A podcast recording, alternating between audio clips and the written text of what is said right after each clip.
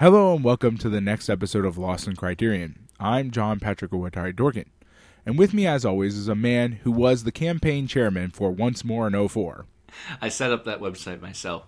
I am the Adam Glass, and, uh, you know, Tanner doesn't seem like that bad of a candidate. No, I mean, well, you know, based on the way that standards have been lowered over the last few uh, years, it's, I mean, he actually seems pretty great. He is he is uh, further to the left than anyone the Democrats have run for the last two decades. Yeah, no, sure. yeah, no joke. I mean, it's it's he is Uh, actually an unbelievable candidate. I uh, I work in a place with a fairly conservative politically clientele. I can't imagine. conservative clientele. Um, and uh, one day I overheard a guy who generally has exhibited some amount of paranoia uh, about politics in general. Uh, but I overheard a guy drunkenly at the bar uh, say uh, that he fully expects, I believe this was back in April, he fully expects the uh, the Democrats to uh, completely, completely go to the Marxist end of things. Uh, he says he says the slogan example slogan he then slips into vote vote for us we're going to destroy everything you believe in and my, my first thought upon hearing him say that is my dude if only Yeah, right. It's only. like you've just figured out what my my my dream is. Actually, good job.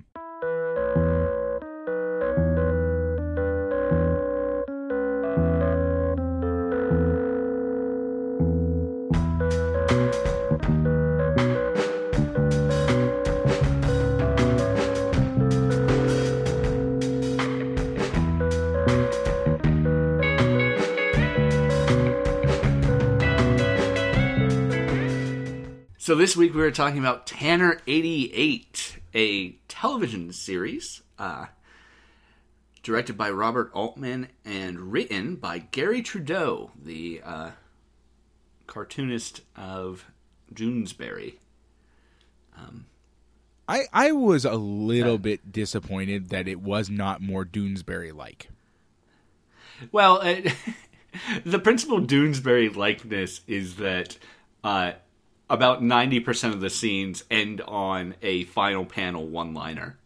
Uh, Well, yeah, a la a Doonesbury comic strip. but like I mean, what I mean is like, I, you know, I haven't not read Doonesbury in a long. Okay, so when I was a child, my father, well, not child, I probably junior high school student. My father had a collection of like old Doonesbury.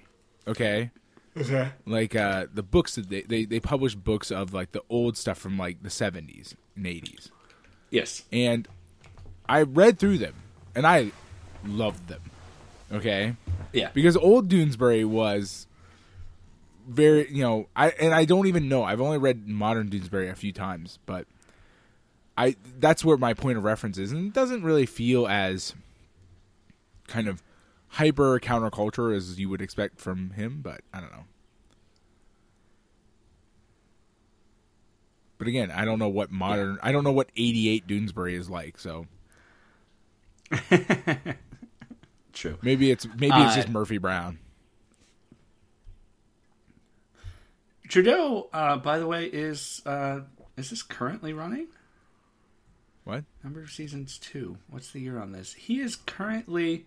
Oh no, I'm sorry. It, this was a few years ago too, but uh, he was a uh, executive executive producer for a uh, Amazon Studios series called Alpha House. oh okay i, I know Uh, that that i never watched it but i know yeah. that show yeah Yeah, also also a politically leading uh, television show. Actually, Um, from everything I saw, that probably is closer to what I expect from Doonesbury than this was.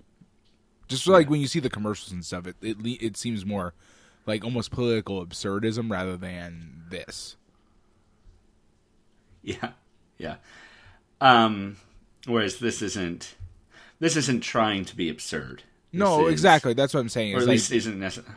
like Doonesbury doesn't like Doonesbury. like, At least the Doonesbury I experienced was based on our reality, but did, very clearly did not exist in our reality.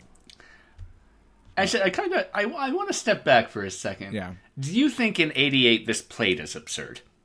It's possible. I mean, keep in mind that like what Because people obviously, thought American politics obviously, in a post a post George W. Bush world, even and a post post Donald Trump world.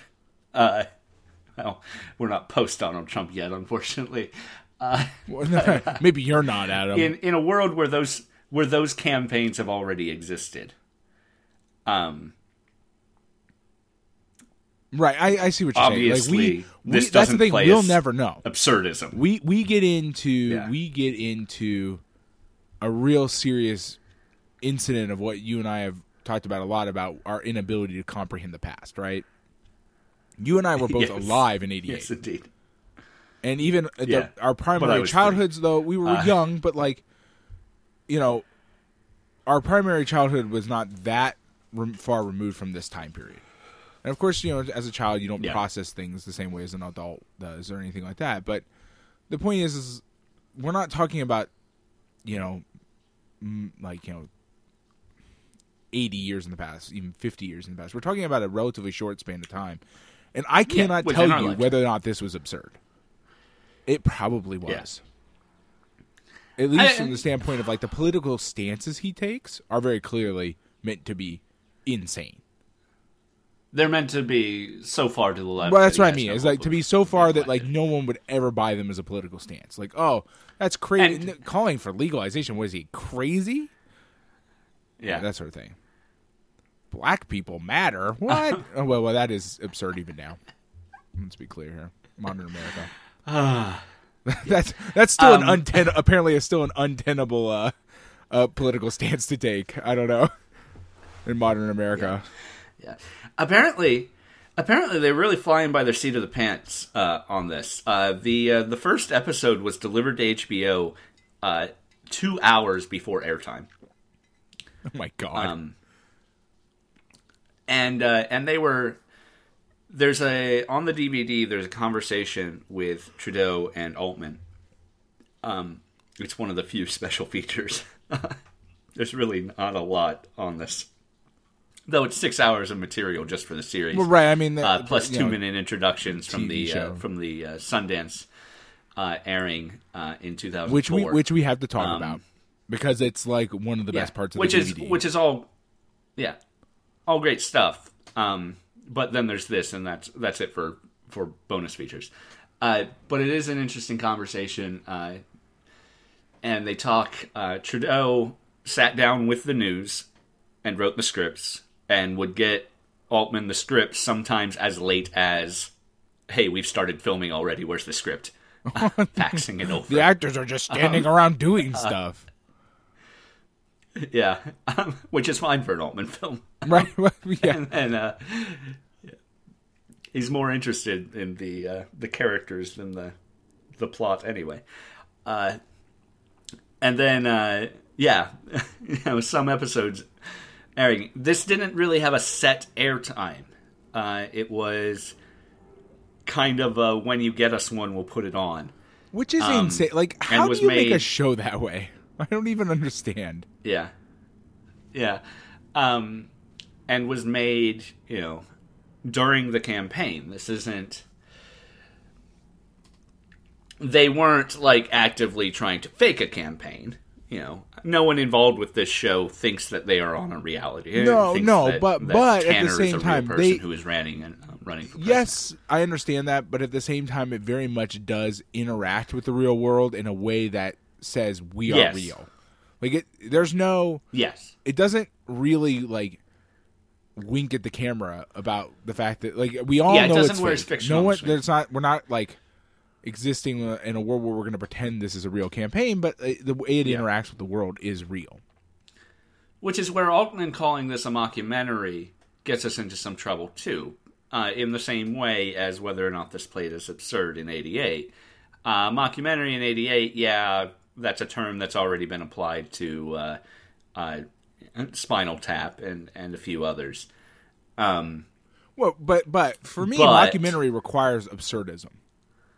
Like yeah, pretty intense. yeah. What we think of mockumentary requires requires absurdism. and even if this is absurdism, this it's not intensely absurd enough to be a mockumentary to me. Even I would Yeah. guess even in '88, I don't think it is. I, I mean, it may be absurd, but it's not the level of absurd that you must reach to be a mockumentary.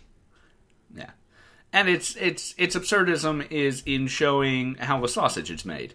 You know, it's not even it's not ratcheting anything up. It's Right? Exactly. Yeah. interacting with real people in real ways and talking about the behind the scenes thing that actually happened. You know, Right. I mean, it might be making it slightly Yeah, more one of the most absurd- dramatic effect, but not by much. one of the most absurd characters in the show is the uh, the PR coach he visits in the later episodes. The the woman who coaches him on how to make eye contact and Right? Yeah. No. Yeah. you know, uh, speak to a camera, and you know that is that is base level campaigning at this point. It's something that you know, and it dates back. It dates back to to the time of television. You know, you have that old Right. I mean, we're, we're, she's not breaking new ground that at people all. Like, yeah. yeah. You know, you have that story about the, the the JFK Nixon debate where the people who listened to it on the radio thought Nixon won and the people who saw it on TV thought JFK won Right. because of the way he was presenting himself. And that's not just a byproduct of a natural charisma, that is a manufactured personality. Well, right. And and right? Yeah, at this point, and and the fact that probably one of the most absurd things is that Tanner has been a politician for as long as he has been a politician, and has not been had to exposed to, any of these elements of of the political. li- Like Yeah. he somehow like was magically made a congressman through some sort of weird Yes. system where he was not elected nor had to run. Uh, Apparently, because he has none of the skills necessary to run a campaign, and and I Yeah. think that's actually one of the biggest flaws in the film or in the movie in the TV show is, Is that it though? well no no I mean like in terms of its its quote unquote realism it works really well in terms of the story but what I'm saying is like we don't get a politician like that who has zero skills or knowledge of how politics work essentially until we get to Ross Perot to a lesser extent and Donald Trump to a much greater extent But really, yeah, yeah. You know what I mean like And- that's and- uh, in 1988 this thing doesn't exist Yeah. and and that's my my issue is that like he should and he is not in terms of the show a political novice he has a political Yeah, position exactly. which means and he that, should already that's know where all it really stuff. falls apart. like i mean he may not Yeah. be good at these things but he should know these things right like Yeah. in, in if you were being really truly honest it would be he would know them but be really bad at them yeah. And and the things Yeah. Like for instance, the big the big thing, the uh the loss uh, or the the loss, the the discovery of his mistress. You know, that is something that that he should have disclosed to his should have known to let his uh campaign manager right yeah i mean and even and i can okay you can argue well i wanted to keep it secret or whatever but like that was an impossible Yeah. secret It it is his private life, and and he doesn't. It is. It's possible to believe, in my mind, even today, that a U.S. congressman could get elected. Um, is he is he a senator? Is he He's a congressman. yeah. representative? He's a representative, House of Representatives. It's just because he talks about He somebody calls him a senator and he says, "Oh, thanks yes, for the flattery." yes, Michigan I'm U.S. just- representative. Um, while while clearly representatives do get taken down by personal personal life issues, um, I can believe that a representative from Michigan got elected without without having to deal with the idea that the personal and the political lives of actual politicians. See, I don't. have to I don't believe that he could. I don't believe that's true. I believe that he could have done it by getting away with having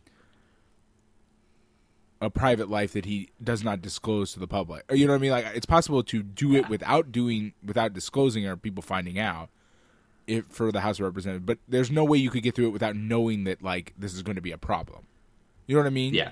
Like you would have to act. You would know that you would have to actively conceal it, right? I mean, even if you're doing And if the they House were dating- If they'd been dating since before the I don't get the impression that they uh, had. It seems like in the started. TV show, it seems like yeah, before the campaign started, but like pretty close Yeah. together. It seems like they've not been dating that long. She probably already worked for Dukakis before. Well, right, presumably, Tanner entered the given the Dukakis's sort of status as like the front runner throughout the campaign, it's presumable that he started a little bit Yeah. earlier than everybody else. Yeah. Um. Uh, Like, I don't know. There's, yeah. I mean, it's just it's not a big problem. It's just a thing that like to me, I it's like what? what of course, he should know these things, but um, one of the things that weirds me out is like, uh, you know what this actually reminds me the most of what's that? is is weirdly enough Reno nine one one. okay. and there, it's like a, it's Wait. less of a mockumentary and more of a proto like sketch TV show. Yeah. Even though it's scripted, like I mean, it has that sort of Robert Altman like, well, we we we have a script, but we we don't want it to be a, you know what I mean? Like it's similar to the Well, way that's the thing. The the self-enclosed sort of episodes that are happening here, uh, and even within episodes, you know, the the the scenes, um, feel like that. What you're talking about with Reno 911 is more of like a a sketch-based reality show. That's what I mean. That's I And mean that's Reno- it- Reno Parks and Rec would be another ratchets example that up. of that, where it's like yeah. Parks and Rec actually it probably is actually closer to something like Parks and Rec where like we have Yeah. a plan. This is what's going to happen in this episode. This is Yeah. I mean, we have even a script, but it's all meant to seem and feel Natural natural and sort of impromptu. And loose and and And it definitely And I it- feel it, like- conveys that information through most of it, except for some of the Yeah. really weird setup type things. Like a lot of the stuff with Deke, the cameraman, feels more scripted than other stuff. Like yeah, Deke Deke feels forced a lot of the time. Yeah, and, and not just like because yeah. he's a very specific sort of character when he's introduced. Um, this sort of like film school dropout who slash pervert. uh, has pretensions of of something grander. Um, slash pervert. slash pervert. like whatever you, whatever you, however you describe Deke, it has to finish with slash pervert. Okay, that's one of the rules. Yeah. Um, uh, you know, obviously his his his later introductions of needless technology, the underwater camera, the uh, the guy line camera, um, are one thing. But even when we start uh, wearing a beret and talking about neorealism uh, throughout Yeah. the series, Yeah, I was like, like oh I, man. I stopped recognizing Deke for a couple of episodes when he stopped wearing the hat. oh yeah, yeah, me too. I was like, who's this dude? Yeah. Um.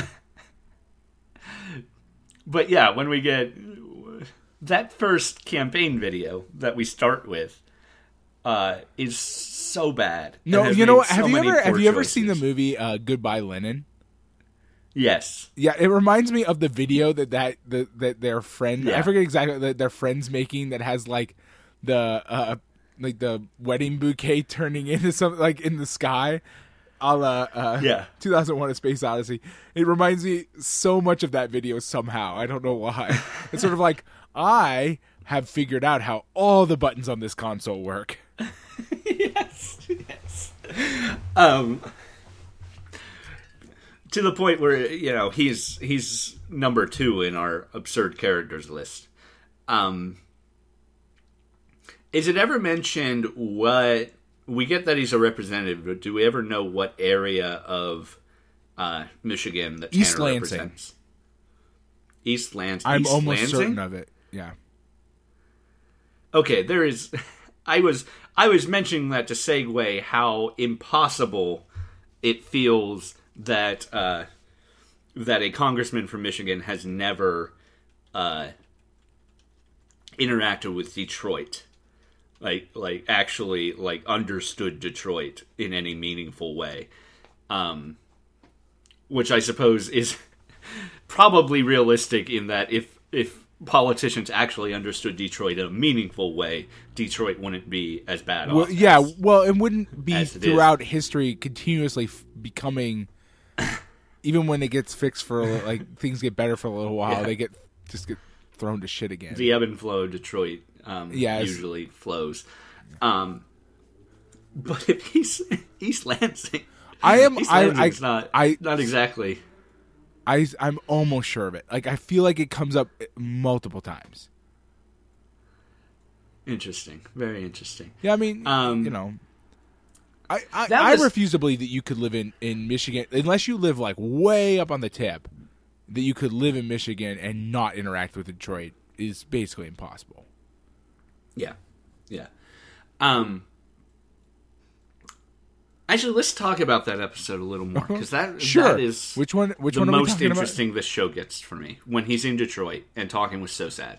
Okay, Um, yeah. SOSAD, by the way, is a real organization, um, and they were, you know, I again, you know, this Altman's not presenting this to the people involved with. Uh, you know, they're not going and saying, "Oh, we've got a presidential candidate wants to do this." He says, "Oh, we're shooting this show about the campaign," and and you know, uh, however he presents it, he's not presenting it as uh, real. Um, so SOSAD really exists and really agreed to hold uh, a campaign rally for Tanner, um,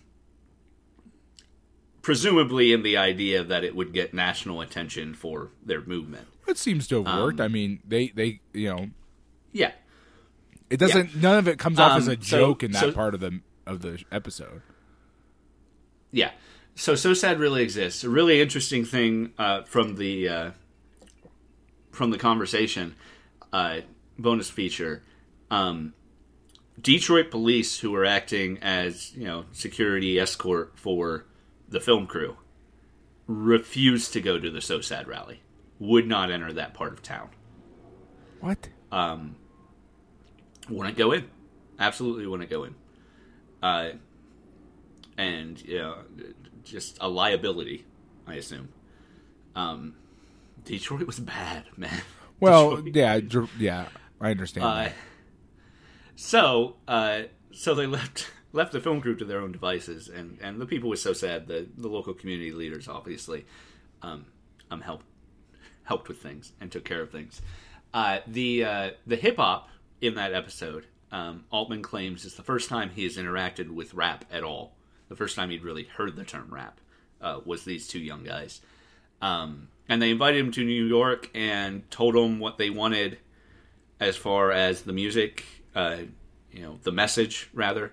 Um, and uh, Altman just let him let him write whatever and and have at it. So that that is an original piece written for the episode.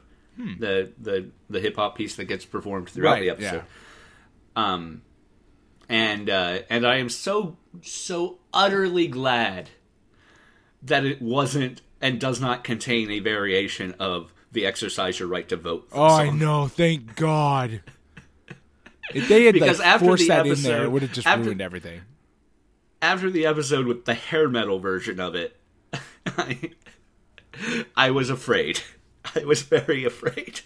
Yeah, I mean, it, it, it is a really actually. It's interesting how uh, effective that particular episode is in terms of not really like co-opting what that organization and all that is about into Yeah. just pure theater for the the, the show.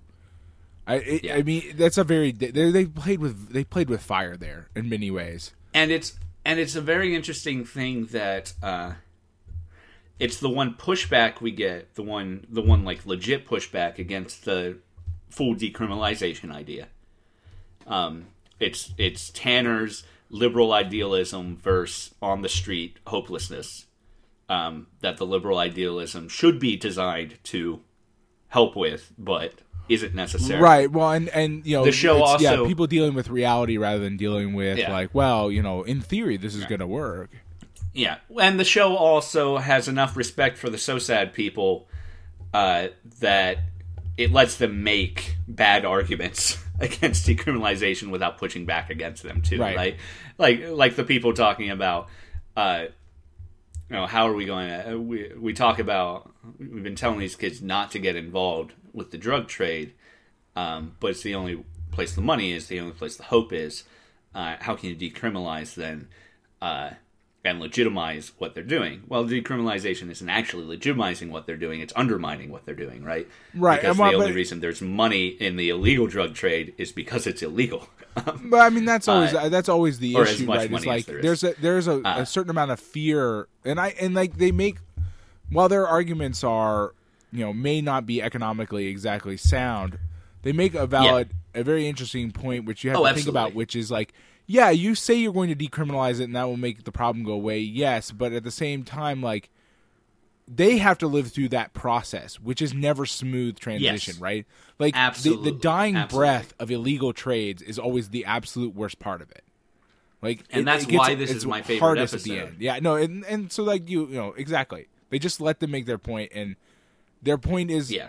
What the only downside for me about that is, is that they make their point, but it's so on the nose for 1988, in the sense that that we're still right in the heart of like, well, right at the beginning of that that that Yeah. crackdown that we start seeing where well we'll just we'll just literally put everybody in jail we'll just it's here we go Yeah. we're right at the Yeah. the early cusp of that and you can see that this this is a part of the matrix of that thing coming into existence which just makes me sad because of how it has you know what the result has been right even further sort of decimation of the group that is you know represented in this uh in Yeah. this uh, TV show, right? Like, I mean, it's like make the thing that people are hoping will fix the problem makes things a million times worse. Yeah. Now I will, I will say, the ending of that episode felt exploited. I agree. I agree. That's where it falls apart for me. And I and actually, Yeah. I I was kind of upset, uh, especially when we get into the next episode. That like, the just the like the.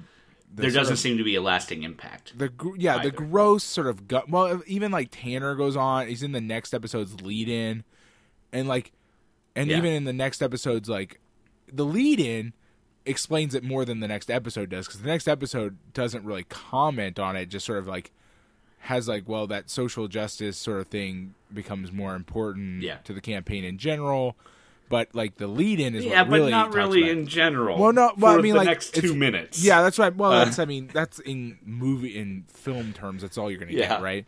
But what I mean is Yeah. like my problem with it is like it's not just exploitive. It it it, it it's just so willfully ignorant. You know what I mean? In the sense that like yeah, you're gonna say like, well, I never really realized how bad it was until I had it happen directly in front of me. It's like, really, that's the message you want to send to people? Is it like, I I didn't like care or notice until I literally had like a dead African American child in my like basically in my hands. Like what? What? yeah. Like, I mean, And well, while I mean, maybe that's- technically accurate. I, I don't know about technically. Well, I mean, accurate. in, I in, wouldn't- in terms of the actual politicians who whom are being commented on, yeah, it's still gross. I mean, I just mean that like Yeah. while accurate is it is gross. Then combine that with the fact that this show is really sort of kind of abusing the you know the the group that they've relied on for the entire episode to make their points, right? yeah, yeah, and that's where it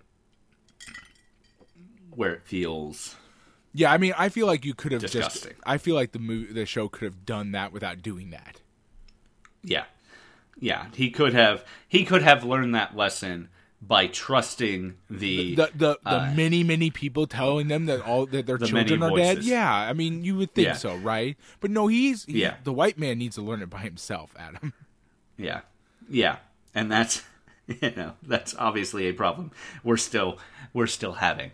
Uh the the distrust of black witness uh Well, I mean, yeah, and even in a in a show where this is person is supposed to be undergirder on the of progressive the All Lives cusp, Matter right? movement. Yeah. Right. Yeah, we can't just believe that this is true. We have, you know, he has to see it for himself. Has Yeah. to be made real for him. Yeah. So, well, I mean, Jesus, that's all I can really say. And they even they could have done it in a different way. yeah, no, the way they do it is really like it's it's this. extra bad. But I mean, yeah, any setup that involves yeah. that would have been bad. Any setup that had yeah. you know a dead kid at the end is just not. It's like there's no version of that that is Yeah. good. Yeah. And the idea here is that things are so broken that an eight year old's body can lie in an empty lot and just be there to be discovered by a politician walking through town. Um, that that's how how bad things have gotten. But he should be able to believe that that's how bad things have gotten from the myriad of people Right, like an entire just a litany of people telling him that's how bad things are right now. Yeah. But no, I mean that's just not. I mean, even the audience that this show is playing to would not believe Yeah. it without being shown it. Yeah. You, I mean, And that's, part of that's a whole cloth part of the problem here is right. Like somebody Yeah. in the writers' room or whatever said like, no, no, no, we have to show that Yeah. because our audience, bear in mind, it's an HBO audience in 1988, so you Yeah. can figure out the demographics we're working with here, right? Uh, we are we are talking probably liberal leaning uh, people with disposable income. Who Uh, are upper middle most class. definitely, definitely all white. Yeah. Yeah. Pretty- and and, and you know, I mean, like that that group of audience members would never accept the episode without that ending. It would have all, you know, it's I mean, it's all gross. It's just all gross. It just is. Yeah. Yeah. Um it is it's it's interesting where this show decides to get overtly political instead of just being uh the inside politics. Um the things that that Tanner ta- takes a political stand on. Um, the anti-apartheid stuff, obviously big in '88 um, with with South Africa, uh, but uh, but getting arrested. This is one episode where, as I was watching it, I started thinking, I can't wait to watch the introduction to the next episode to see how they talk about this.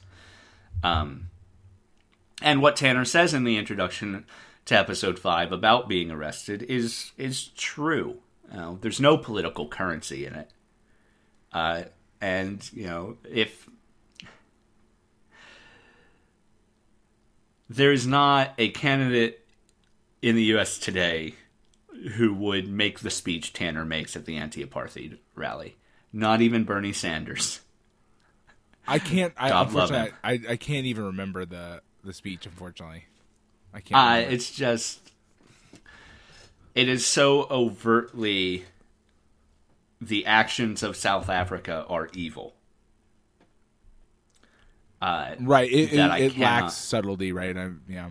yeah, it lacks subtlety, and I can't imagine a candidate, uh, a serious political candidate, giving that speech. Um, as much as I would love to hear it from someone, and as much as I would love to see someone actively running for president get arrested at a protest rally, someone who actually has, uh, Right. Oh, someone who although- actually be part I of the debates getting you know, arrested. it's interesting though because who? I mean, the rules are changing very clearly. So who Yeah. know? Within our lifetimes, your dr- lifetime, your dream may very well come true. Um, certainly, we do find out. Like we do My dream may definitely know that many of our more liberal-leaning political candidates in the past had been arrested, but Yeah, yeah. it's it's And- always and- a past thing. It's always I a thing. I did this as a as a teenager kind of thing. Yeah. As a young man, Bernie Sanders got arrested. Oh yeah, yeah, for sure, That's true. for sure. Uh, Bernie Uh, Sanders is probably the closest to somebody who would get arrested even now, uh, but who knows? I mean, he wouldn't, but he's Yeah. the closest, like There are ideologically. there are somebody who'd get arrested. people there are people with the political cur- currency to run for president or who could could run for president soon um who would still who would get arrested at a political protest i think Cornel West probably never will have the political cur- currency to run for president, but he still gets arrested. He is a, a national public figure who still gets arrested. Right. Although I'd like him to have the political political protest. currency to be able to run for president. Yeah. Uh, uh, William Barber II, uh, Reverend out of uh, North Carolina. Right. Um, who I would love. I would love a political ticket with him in my lifetime. Uh, and I think I think he has the moral capacity. And I've seen him get arrested too. Well, and what I what know, I I've think is I think what what Uh, but at the same time when we start dealing with the with modern really modern politics like the politics of now right and we started getting Yeah. into seeing what things hold currency for the age group in which we exist in getting arrested I think now has more of a chance to hold political currency than I think that's- before like it, that's it- that that true. sign of personal conviction is becoming more yes. important to people. Uh, people have already Yes. like whereas you know when we talk about the the people who are running for office in these, especially in like '88 and stuff, we're talking about people who did get arrested, you know, when they were college students or teenagers. Yeah. But at that time, the group of people who re- they they were a part of did not have the political capital to make presidents. Whereas, whereas the age group that is kind of obsessed with those sort of behaviors now is also the age group that happens to have the political capital and uh, sort of critical mass of people to actually make presidents. The only problem is the sort of I don't know ideological split is made wasn't- harder. I don't know if that wasn't true in 88, though. Getting arrested, Tanner getting arrested at the anti apartheid should skyrocket him with the 18 to 25 vote. Right, but the 18 to 25 Uh, year old vote during this time period in American history is a very is actually a pretty low turnout, low uh, Yeah, but political clout group. Well, what would- I'm talking about now is though the 18 to 25 is still always a bit of a problem. What we're talking about now is like 25 to like thir- like 30s. That's Yeah. where you want to sell. And in modern the modern era right now, that age group actually does appreciate that sort of behavior. yeah. I think I think what what I'm trying to say is understanding that this show has to end with Tanner losing. Right, that's true. Yeah, I Uh, mean that's it's also the- important to understand. Like, who knows in the real world had a, a political candidate had the the personal conviction to get arrested at a campaign at a Yeah. uh, anti-apartheid rally. Yeah. I mean that The, like uh, legit could have actually been a real big selling point for that candidate.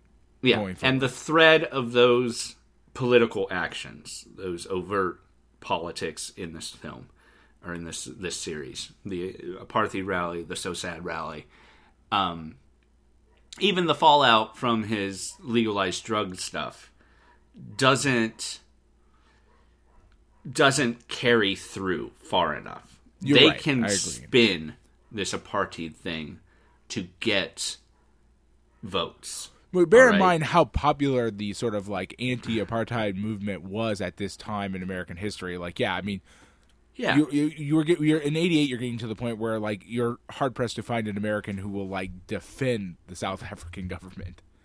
You know what I mean? Like, you you you think well, I mean, y- y- you know, yes, there are people, but it it's becoming a very shrinking group of people. I mean this is this is the year before Lethal Weapon 2 comes out and the villains of Lethal Weapon 2 are apartheid enforcing South Africans, right? Right, Um, and they're the villains of the movie. They're the villains of the movie. It is there is political currency in being anti-apartheid. That's what I'm saying. Um, That's what I'm saying is that like you're getting to the Yeah. point in American history. Well, I, maybe I misspoke, but like my point was at this Yeah. point in American history, like that should be a very valuable like personal. Yeah, it should be a very valuable thing, and it should be something that they can play on in in the spin zone that is what this movie, eh, what this series is actually, actually about. yeah, yeah. It, It for a should movie be something about that they the, keep bringing up. for that a movie about the spin zone, they do a very little spin. yeah, And I think that's one of the Yeah. problems. The actual problems of the film is like we see very like it's supposed to be a movie or a TV show about how the sausage is made, but it's more about like exterior shots of the sausage factory, and Yes. uh, and and interviews with random sausage making workers. Yeah. uh, rather than actual footage of the sausage being made. Right? I mean, it's it's Yeah. valuable, but it does seem to lack the sort of grit It's like that we're need. we're in the sausage factory. We're just pointing the cameras at the wrong spot. Right. We're like, well, I mean, at some point they made sausage over there, but now they've turned it into a storage area, and uh, Yeah. well, now we're in the break room. Uh, yeah, it, I, it is a problem with this. This yeah, you could show a lot more things like spin, a lot more. Uh, you know, obviously- vote, you know, vote sort of. I forget Yeah. what the word is, but you know, sort of coercion and stuff like that. yeah.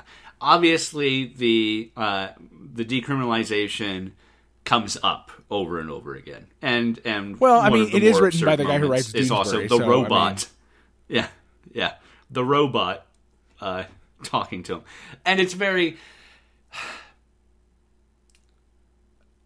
It is probably the most surreal this show gets because the robot is like treated as a real thing, right? Not as let's find the guy controlling this robot. Uh, Yeah, I know. It's like we gotta get away from this robot. We out gotta get bullshit. away from this robot. yeah, Yeah, I know it's it's Like- really weird. I don't. Yeah, I, I, I, you get the impression that perhaps many people are not aware of how robots work in 1988. You know, like they're trying to they're trying to to silence the robot. put quick, put your hand over his mouth. yeah, It's a Um, sir. That's not going to work. Um, yeah, no, it's it's a weird thing about Whereas- it. And then, they they ought to be going after the guy with the headset twenty feet away. right? Yeah, we're holding a remote control. Like that's a weird Yeah. thing, right? Like one of the weird things about this uh, show also is like the political windfalls seem really haphazard and random to a certain extent. Like that Yeah. turns out to be a good thing to prove Andrea is like valuable.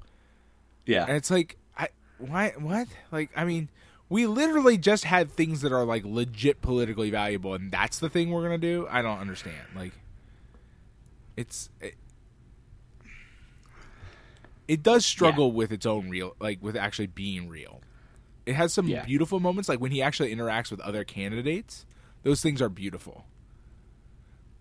I, and even me- when they're faking it, like the debate with right, even then, Jesse like Jackson. it feels good. yeah, But then, like, it does random stuff like that where it's like, well, we just need to have a goofy moment right now, so robot. yeah. I will have to say the most unrealistic moment in the entire series was episode one, where Stringer walks into the pizza place and just says, "Give me ten of your largest." I know. I was like, what the fuck are you talking? And the guy's like, well, give me 20 minutes or whatever.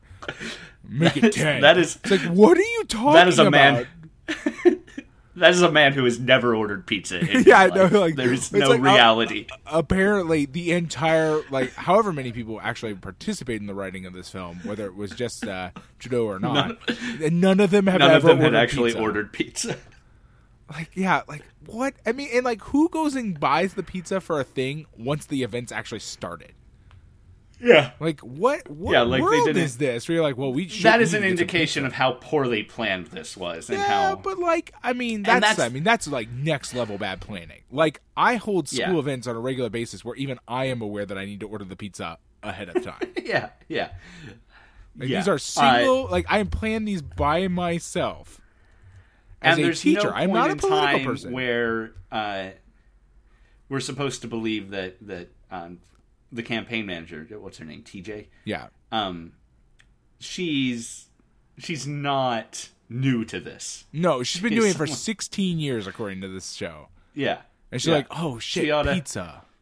she ought to know to have the food lined up. And also ordering pizza if the with nothing on it. Are they the fucking food- animals?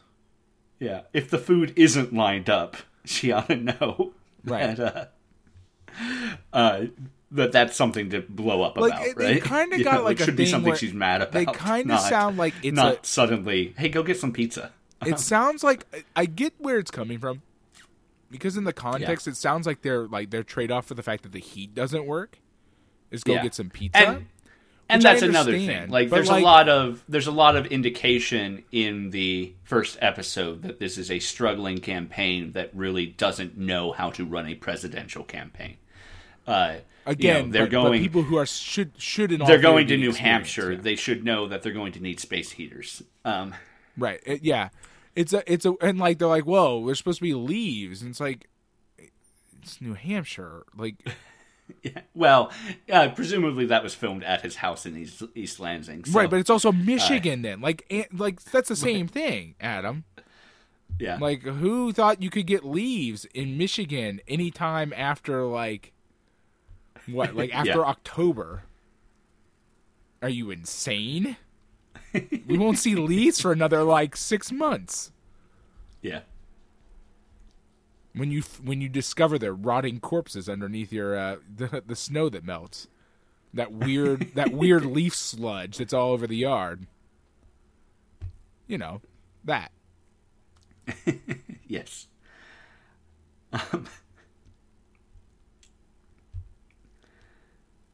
uh, I mean, it's very yeah. yeah. Oh, so like the music, okay? that jingle, man. Yeah. I here's the problem, okay? Um, that has infected my brain, and I now Of course it walk around whistling that jingle yeah. because this movie or this I've been this singing it all morning. hates me. Uh,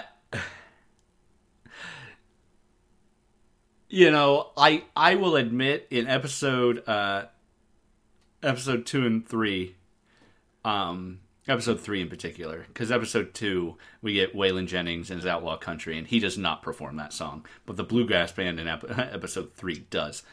Um, and uh, and it, when the Bluegrass Band performs that, I almost thought, well, that's kind of clever. And then by the time we get to uh, a few episodes in the future, uh, and we've got the uh, the hair metal band performing it, and I'm just no, no Yeah, now you're like begging for death. You're like, please just release me from this it. mortal coil. uh, and the uh, the political humorist. Um, yeah. Although I kind piano- of I kind of enjoyed that. political I humor. kind of enjoyed that because of just like like that's a thing that exists and we all know that's a thing that Yeah. exists and that makes me like both like yeah, just a kind of a happy person that that that, that person's a thing.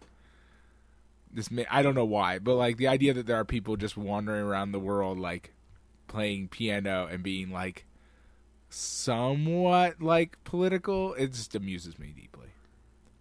yeah, yeah. Um, absolutely. Uh, I will say this about characters. I find his daughter the most incomprehensible person who has ever existed on the face of the planet. well, I cannot is, understand you know, of 20-year-old the college she student. takes at any. I know, but I knew twenty-year-old college students when I was a twenty-year-old college student, and it's still totally incomprehensible to me. Uh, who The reason better- I say that is like better at this. what? They were just better at, at would have been better at doing this. Yeah, well, I mean, they uh, would be better. than she just is. seems bad at life. Yeah, Like I don't know how to explain my problem with her except for like she seems weirdly spastic about every action she takes. yeah, Her motivations are very difficult for me to understand. I don't know what her motivations are. Like obviously like we have this sort of base motivation she wants her dad to become president. Okay. But like beyond that like she just uh, like as far as I can tell just does random stuff. As though she was being written by a person who just does not know what to write about a 20-year-old college girl. I don't know. It- it- Yeah. I mean like bear in mind again, her father has been in politics. yeah, Like, and maybe she really feels a desire to get involved this time because she's older or whatever. That's fine. I get all those motivations, but like, that's not seem to be what compels her at any given specific interval of the show. that spastic nature is supposed to be her defining character, though. You know, and it's it's clear from the But that's not from a the, uh, character. Sundance That's- introduction stuff that it's it's continued. You know, they still right but but that's her- the interesting thing is that like of- her her the new version of her in the introduction is much better defined and more interesting than that version of her that actress Yeah. does a, such a better job of being her character in the 2004 intros than the character in the show does at being her character Yeah. And obviously, some of that has to do with like acting experience and, and age and things like that, right? But I don't know that that character just just bothers me like really bad. Like uh, it's it's one of the only characters beyond Deke that actually I have trouble with. Everybody else seems to be themselves, but there's they she seems like one of the more like artificially constructed characters because like that person Yeah. to me doesn't exist. Yes, I know people who could be defined as be described as spastic, but in reality, when you actually meet them and and know them, they react to certain specific stimuli in specific ways. You know what I mean? Their spa- that that behavior is defined within a framework of of their reactions to the way the world works, right? But like this seems to be random to me. Like I don't I know like I don't know. It's she's just I find her very confusing as a character. Yeah. And I and I and I think that choice of character type is is is kind of unfair.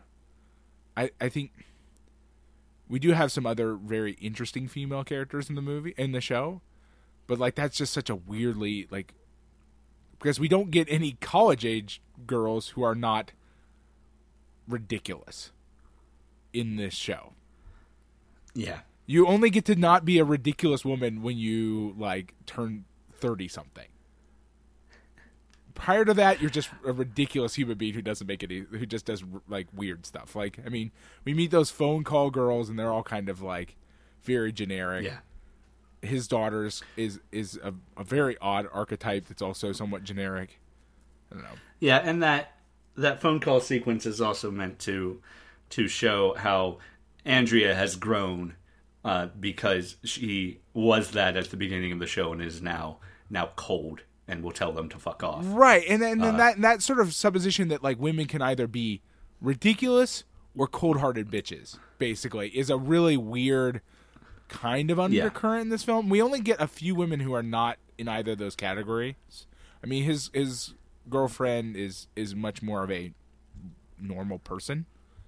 Uh, Yeah, TJ, unfortunately, The- is the woman we see the least of. Yeah, well, exactly, exactly. TJ is is oddly is a an oddly warm version of the cold-hearted bitch, but is still supposed to be that thing. She just the actress does such a good job that she doesn't come off as exclusively that. It's, Uh, know. Leslie Knope's mom, by the way, um, the actress who played TJ, Pamela Reed, was Oh. was on. Uh, I did on not. Parks and Rec. I had forgotten that. Yeah. I didn't. I couldn't. I'm Yeah. remembering Leslie Knope's mom is not in the list of things Yeah. I can do right now. Uh, but uh,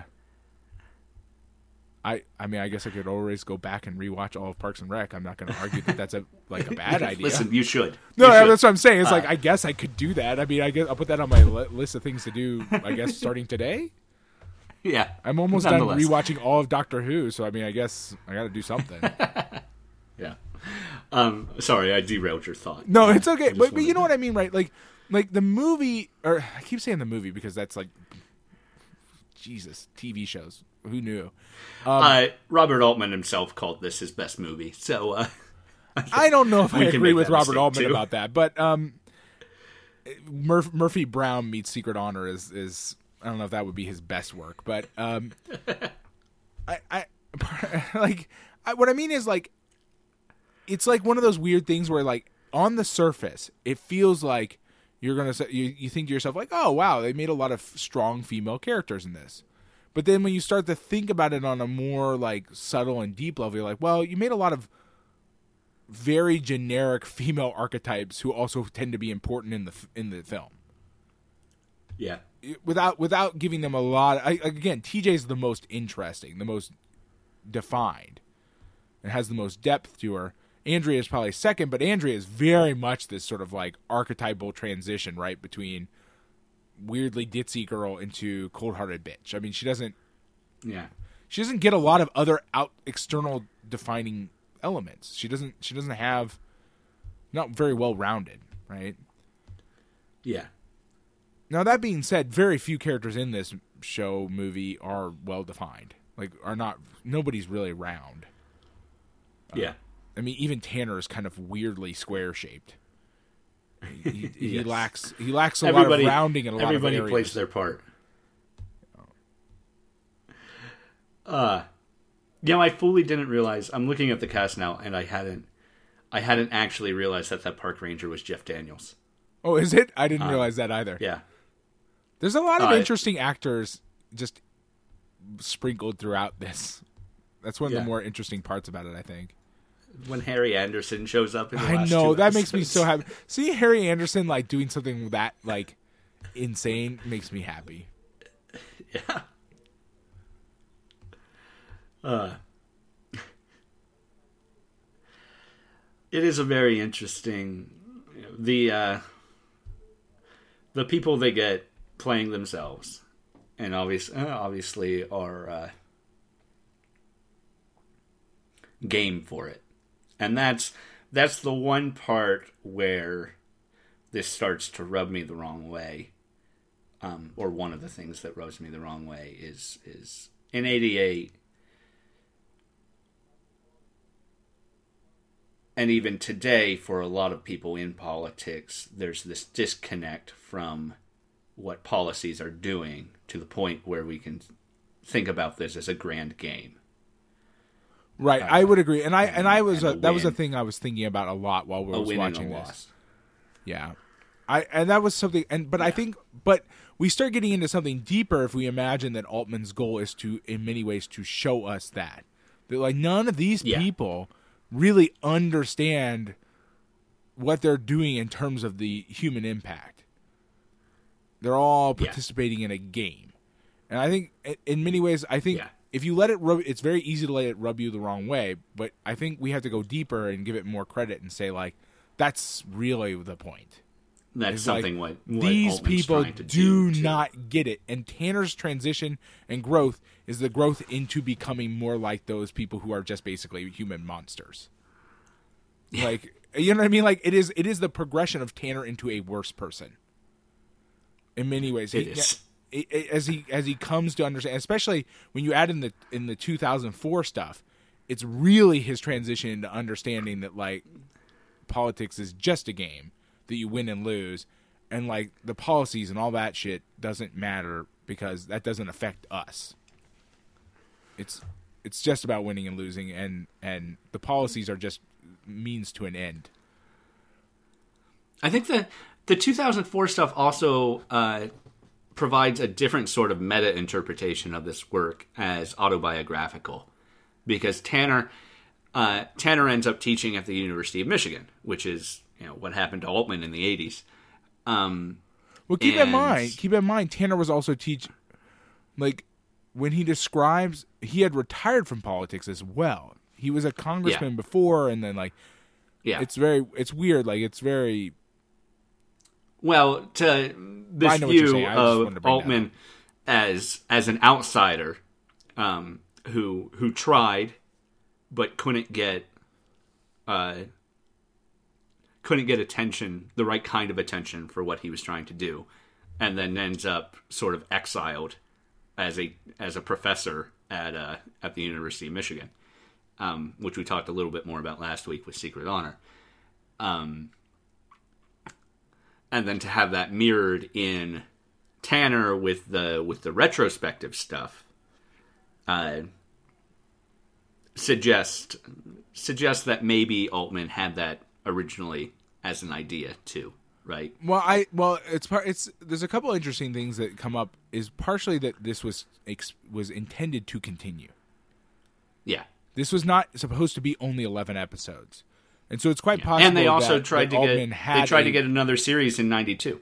Yeah. Okay. Well, so there you go. I, I mean, it seems to me Yeah. like Altman had a had a grander sort of evolution for this in mind that, it, that we get some glimpses of in 2004. But the interesting thing is, by that point, Tanner's like Altman's even sort of moved on beyond some of what he originally planned, right? Because the world has changed, and he's Yeah, can take some of what has changed in, right? Because by you know 2004, politics has already started to change pretty. I mean, 88 is is a part of that transition of politics already. yeah, but 2004, we're talking W's reelection campaign, Right, I There- know. Where, where yeah. there are big big changes uh, even in the last even in that 16 years span. for sure, for sure. Yeah, and I'm not saying that that that is the only interpretation, or even even the the principal interpretation of the work as as meta commentary on Altman's own life. Obviously, everything you've said about it being about, uh, you know, uh, pulling back the veil on politicians and not just on politics, um, is valid too. Uh, there is a sequel series, though, Tanner on Tanner, which Sundance did after they aired uh, this show in 2004. They shot the Tanner on Tanner uh, series. It's four episodes. Um, I don't know if they're a half hour or an hour. Unfortunately, they're not on the Criterion Collection. Um, I hope some future version will have them. yeah, it would be nice to get get a release of that, uh, just to see what it is. But it is, it's you know, it's Altman coming back and and doing that. So it's not, uh, and all the all you know the the principals come back. You know, it's still it's still Michael Murphy playing Tanner, um, and uh, the same actress playing Alex and etc. Did I just lose you? No, I'm here. Okay, I'm sorry. No, I, I'm I'm listening. I'm listening your I your connection. Your connection suddenly. Uh, yeah. dropped. Well, I'm But, getting a uh, lot of I'm yeah, getting a lot of hiccups too. It's it, it's not Yeah. great today for some reason. but it's got Pamela Reed and Cynthia Nixon uh, and Michael Murphy uh, doing four episodes. Um, I mean, most of them are act. I mean, uh, Matt Malloy's back as Deke, and Ilana Levine's back as Andrea, and And and that you know, that alone in and of itself is a weird thing, right? Like something happening 16 years later should not like have all the principal people still Deke, present. Deke shouldn't necessarily be there. No, like, he shouldn't. we can catch up with some of the other people. Deke is just a but- temporary but cameraman for Deke- a news agency at this point. Deke, Deke shouldn't. Um, they are half hour because the entire runtime of the four episodes is two hours. So Right. Okay. Uh, yeah. Uh, does he direct each episode? I wonder. Do I have that information at hand? I, I I'm Yeah. I'm looking up something totally uh yeah, different. Trudeau. so- Trudeau come back in, came back as a writer, and and Altman did direct. Um, Okay, okay. Well, here we go. Here's why. Okay, Adam, the DVD release Yeah. date was October of 2004. oh yeah, yeah. That is that which is something why I should we have don't been able to point out. any of that info, like any of that stuff, because that would have been basically cri- impossible. One of the two Criterion essays actually says that the sequel series is about to start production.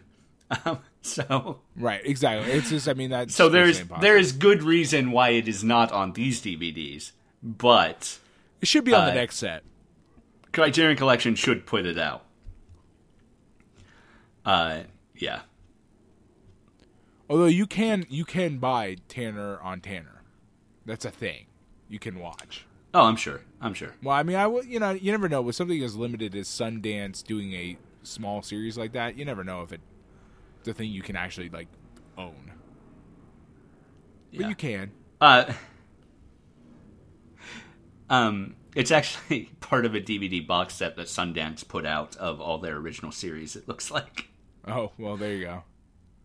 so. I wonder if Fishing with John is part of that. Wasn't Fishing with John on Sundance? No, that was on IFC. Yeah, it was. Um, yeah, all those channels run together. Um, Hey, They're all those premium cable channels that that I can't have. Yeah. Oh. Anyway, yeah, this this show's got a lot going on. A lot of it very good. Some of it a lot better than others. Yeah, I mean it's it is really a kind of roller coaster ride in terms of like Yeah. quality at any given point. And it seems like it was a roller coaster ride in production, you know, with Trudeau writing writing scripts while watching the news and sending them off be, right before they started shooting, and then getting it to HBO to air it uh, within hours after editing finished. You know, uh, That being said, I I personally would love to see this again. Th- Yeah. I mean like doing something like this in in the modern era on like the next election or something would be very wonderful. like yeah, I, I feel like it's even maybe even more necessary in the modern age than it was then. Uh, It's because like I mean it because you have so many other new factors that didn't really exist like you know that didn't exist at that time right like this is I, i'm in love with the idea that they that they are using here and i just want more of it but also more modernized right Yeah. Yeah. I mean, it could be interesting. It could not. I can't well i mean of course it imagine could be this fucked up i mean it happening. could be terrible too I mean, That's the thing. I can't imagine this happening uh, in a modern context without it trying to be fake. Without it.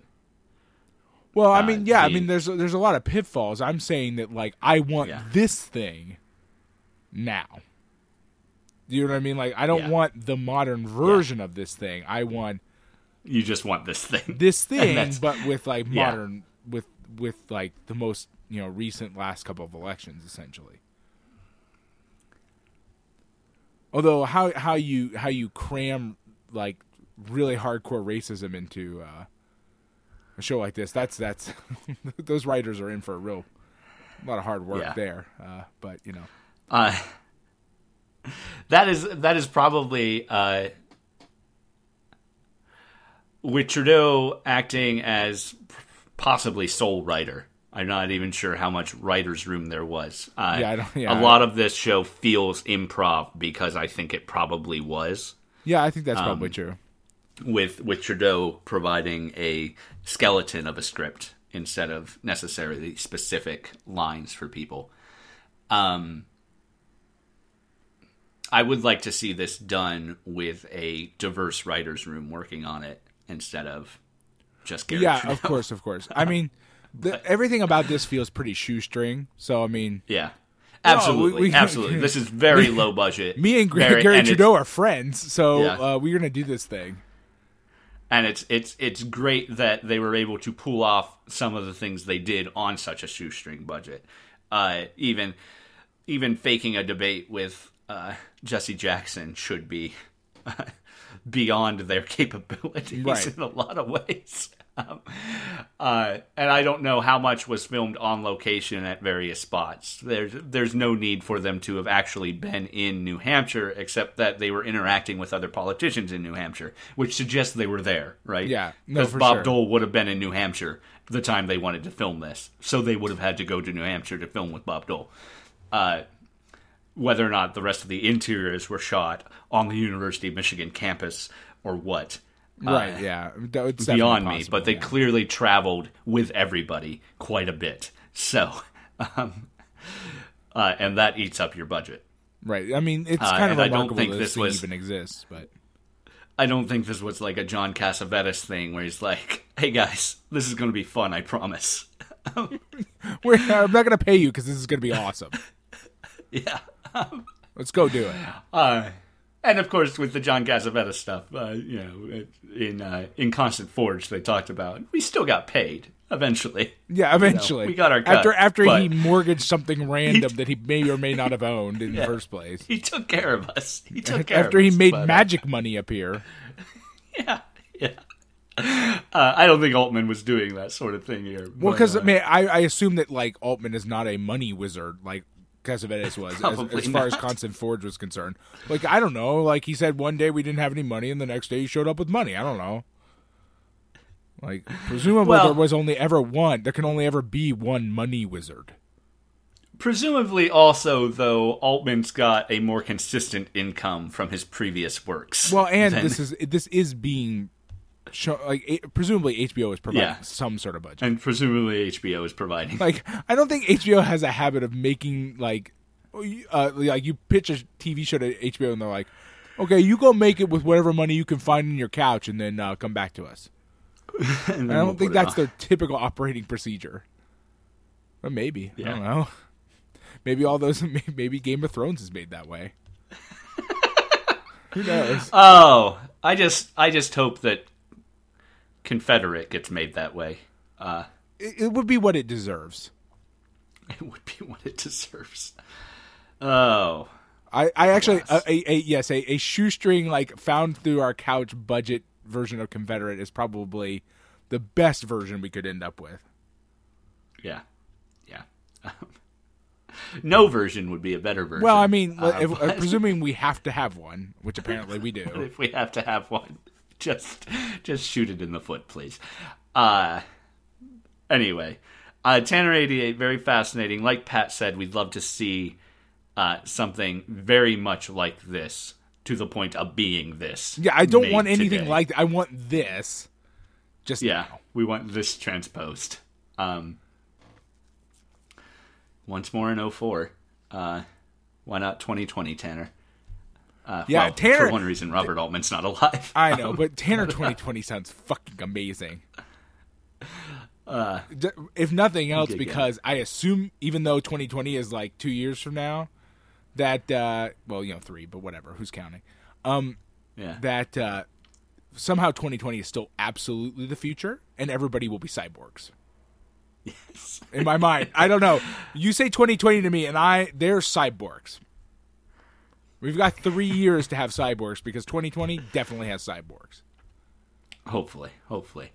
Oh, so after after two full months with only two directors, we finally uh, finally break away. Um, I don't want to leave. And next, I know they were two great directors to spend time with too. Um, but uh, next week we'll be uh, moving on uh, to a French film, Fat Girl, uh, directed by Catherine wait, what's it called?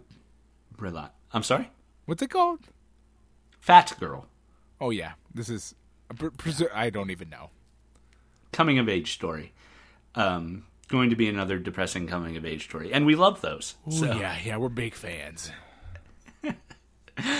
Um, but yeah, so we'll be talking about that next week. This week was Tanner 88, the HBO miniseries directed by Garry Trudeau. Directed, written by Garry Trudeau, directed It's by whatever at this point. Uh, I am, as always, the Adam Glass. With me, as always, John Patrick Oitari Dorgan. Thank you for listening to Lost in Criterion, and we'll see you next time. Bye. Bye.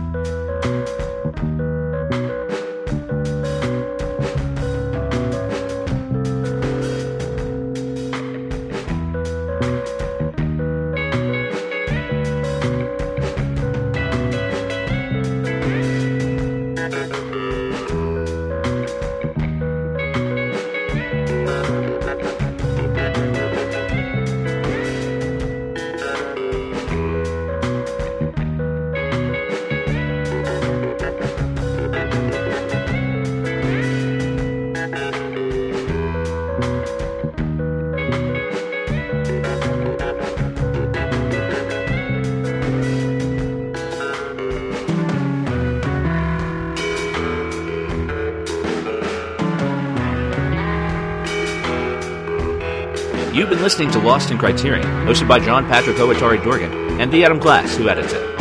We're a production of WithTwoBrains.com. Jonathan Hape does the music. Check him out at jonathanhape.bandcamp.com. And hey, if you like us, why don't you give us a review on iTunes, like us on Facebook, or support us on Patreon. That's patreon.com slash Lost in Criterion. We'd appreciate it.